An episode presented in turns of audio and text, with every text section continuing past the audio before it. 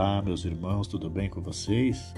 Hoje é o nosso dia cento e vinte e três do plano de leitura da Bíblia em duzentos dias. Nós lemos o livro de Isaías, do capítulo cinquenta e sete ao capítulo sessenta e três. Em Isaías, capítulo cinquenta e sete, o Senhor Deus condena mais uma vez a conduta idólatra. Os justos são os que sofrem. Eles encontram alívio apenas quando descansam na morte. Os ímpios, entretanto, continuam com a sua feitiçaria, imoralidade, idolatria e sacrifício de crianças. Eles não percebem que, por seu comportamento, estão desafiando a Deus e convidando o seu julgamento. Embora suas práticas idólatras envolvam sacrifícios caros, comportamentos vergonhosos e viagens cansativas, eles persistem nelas, esperando em vão por uma vida melhor. Embora as pessoas tenham se voltado de Deus para os ídolos sem valor, Deus tem sido paciente com elas. Mas sua paciência não os levou ao arrependimento. Eles agora descobrirão que seus deuses não os salvarão do castigo de Deus.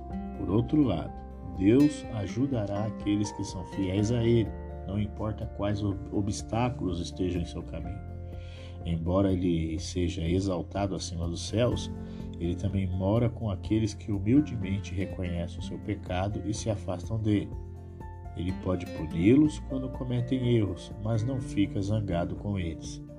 Quando eles humildemente reconhecem seu erro e mostram seu desejo de agradá-lo novamente, Ele lhes dá nova vida e força. O arrependido desfruta de paz e comunhão com Deus, mas o ímpio vive em uma turbulência de impureza. Eles serão excluídos da paz de Deus para sempre. Em Isaías capítulo cinquenta e oito, o Senhor confronta aqueles que jejuam e esperam por mudanças, mas que nada acontece. Os judeus pensavam que eram pessoas justas, porque cumpriam os rituais diários exigidos pela lei. O profeta está prestes a mostrar a eles que, apesar de tudo isso, eles ainda são pecadores. Na verdade, sua atitude em relação a esses rituais é o pecado principal. Por exemplo, muitos praticam jejum não porque sejam verdadeiramente humildes diante de Deus, mas porque esperam que Deus fique impressionado com suas ações.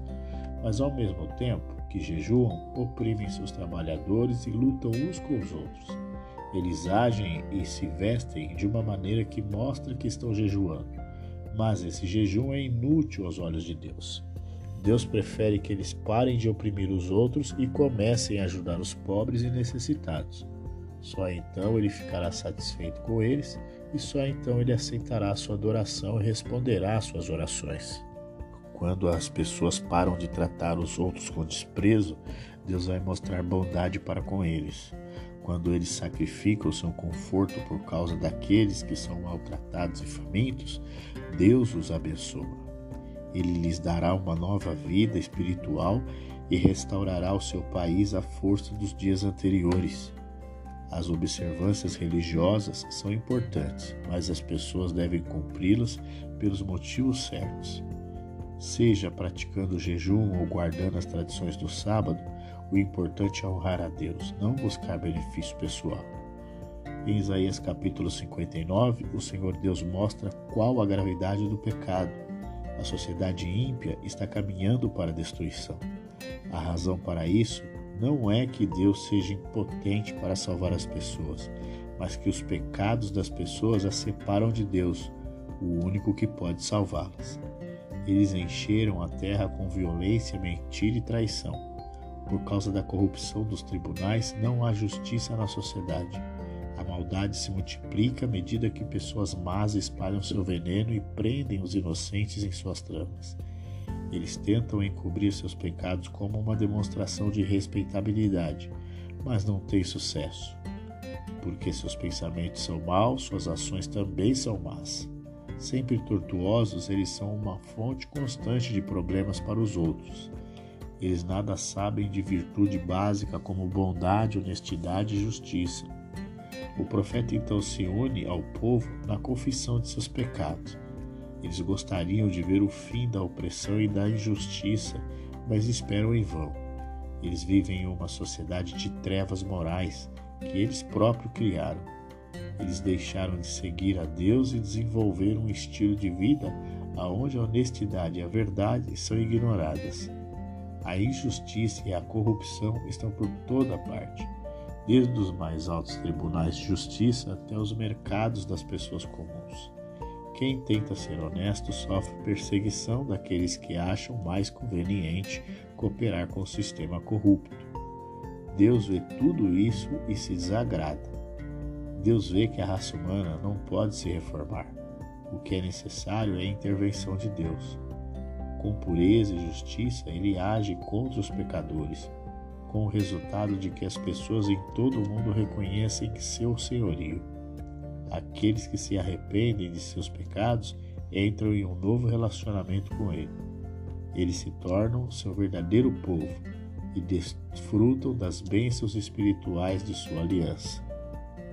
Em Isaías capítulo de número sessenta, o Senhor Deus mostra ao profeta a grandeza e a glória da Jerusalém celestial e o triunfo da igreja. Quando o pecado for removido e os inimigos forem punidos, Israel receberá a glória que sempre esperou. Não apenas judeus dispersos retornarão à sua terra, mas pessoas de todas as nações virão a Jerusalém para adorar o Deus de Israel. Alguns países enviam camelos carregados de tesouro, outros enviam animais que garantem um suprimento constante para os sacrifícios no templo reconstruído. Os navios trazem pessoas e mercadorias de países através do mar para enriquecer Israel. Os estrangeiros ajudam a reconstruir Jerusalém e demonstram sua submissão a Israel pelo fornecimento constante de presentes que trazem para a cidade. Algumas das nações fornecem materiais de construção valiosos para o novo templo. Nações que no passado atacaram Israel agora se tornam seus súditos. Aqueles que anteriormente saquearam e desgraçaram Israel agora trazem riquezas e honra. Jerusalém é estabelecida com beleza, segurança e força. A violência e a crueldade são substituídos por paz e retidão. Luzes não são necessárias, porque a glória de Deus enche todos os lugares. Não há tristeza e nem pecado, visto que Deus soberano está no controle. Há perfeita segurança e prosperidade universal. Em Isaías capítulo de número sessenta e um, observamos boas notícias para os exilados. O Espírito de Deus dá ao profeta algumas boas novas para transmitir aos judeus mantidos nos cativeiros da Babilônia. Eles serão liberados para retornar às suas terras, mas seus captores serão punidos. Quando eles chegam a Jerusalém, eles podem ser dominados pela tristeza, por causa da ruína e devastação que vem ao seu redor. Mas Deus irá encorajá-los e fortalecê-los, para que possam reconstruir sua amada cidade.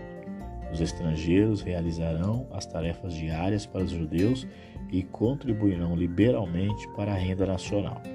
Isso permitirá que os judeus se concentrem nas questões mais importantes de adorar e servir a Deus. Deus dará bênção ao seu povo, que vão muito além de qualquer coisa que eles já esperam. Com justiça, ele o compensará pelo sangue que sofreram nas mãos de seus inimigos. Em agradecimento, o profeta louva a Deus por salvar Israel e dar-lhe glória, uma glória que ele compara à beleza das vestes nupciais. Tão certo como as sementes brotam e crescem, com a mesma certeza, Deus salvará Israel e trará louvor a si mesmo, de pessoas de todas as nações. Em Isaías capítulo de número sessenta e dois, o Senhor Deus convoca o profeta para orar e interceder por Sião. O profeta ainda está na Babilônia e Israel ainda não foi salvo. O profeta, portanto, não cessará de orar por Israel até que seja restaurada sua terra em glória. A nação não será mais como uma esposa infiel, vivendo sozinha e em desgraça. Seu marido ainda a ama e vai aceitá-la de volta. À medida que a mulher abandona, a mulher abandonada torna-se novamente casada e feliz, a nação desolada se regozijará novamente na comunhão com Deus. Em Jerusalém, sentinelas esperam ansiosamente pelos primeiros exilados que retornam.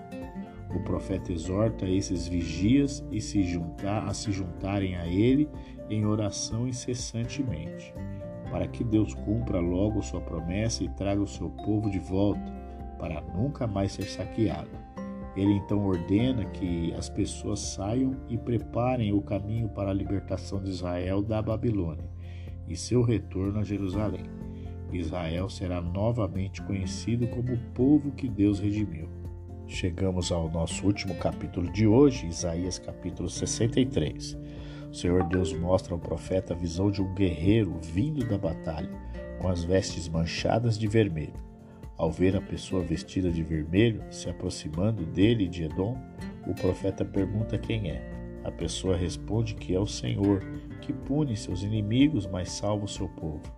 O profeta pergunta por que suas roupas são vermelhas e recebe a resposta de que elas estão vermelhas com o sangue de inimigos massacrados.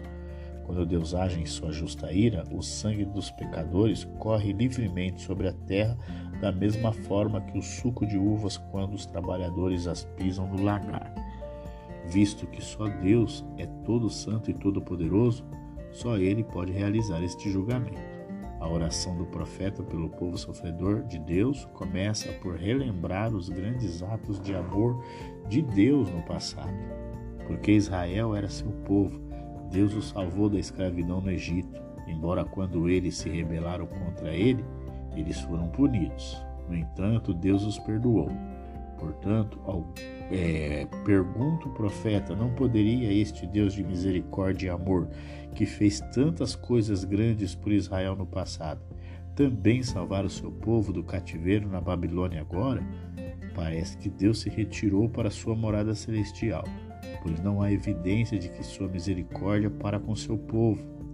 O profeta percebe que se Abraão e Jacó, os pais terrenos de Israel, vissem seus descendentes no cativeiro, eles ficariam envergonhados deles e não gostariam de ter nada a ver com eles.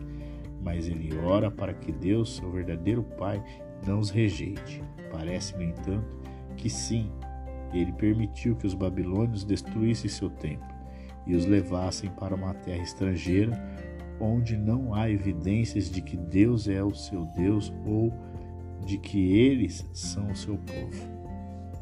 Concluímos o nosso dia cento e vinte e três. Amanhã ainda, amanhã estaremos encerrando o livro de Isaías e já começando o livro de Jeremias. Então eu te aguardo e até lá!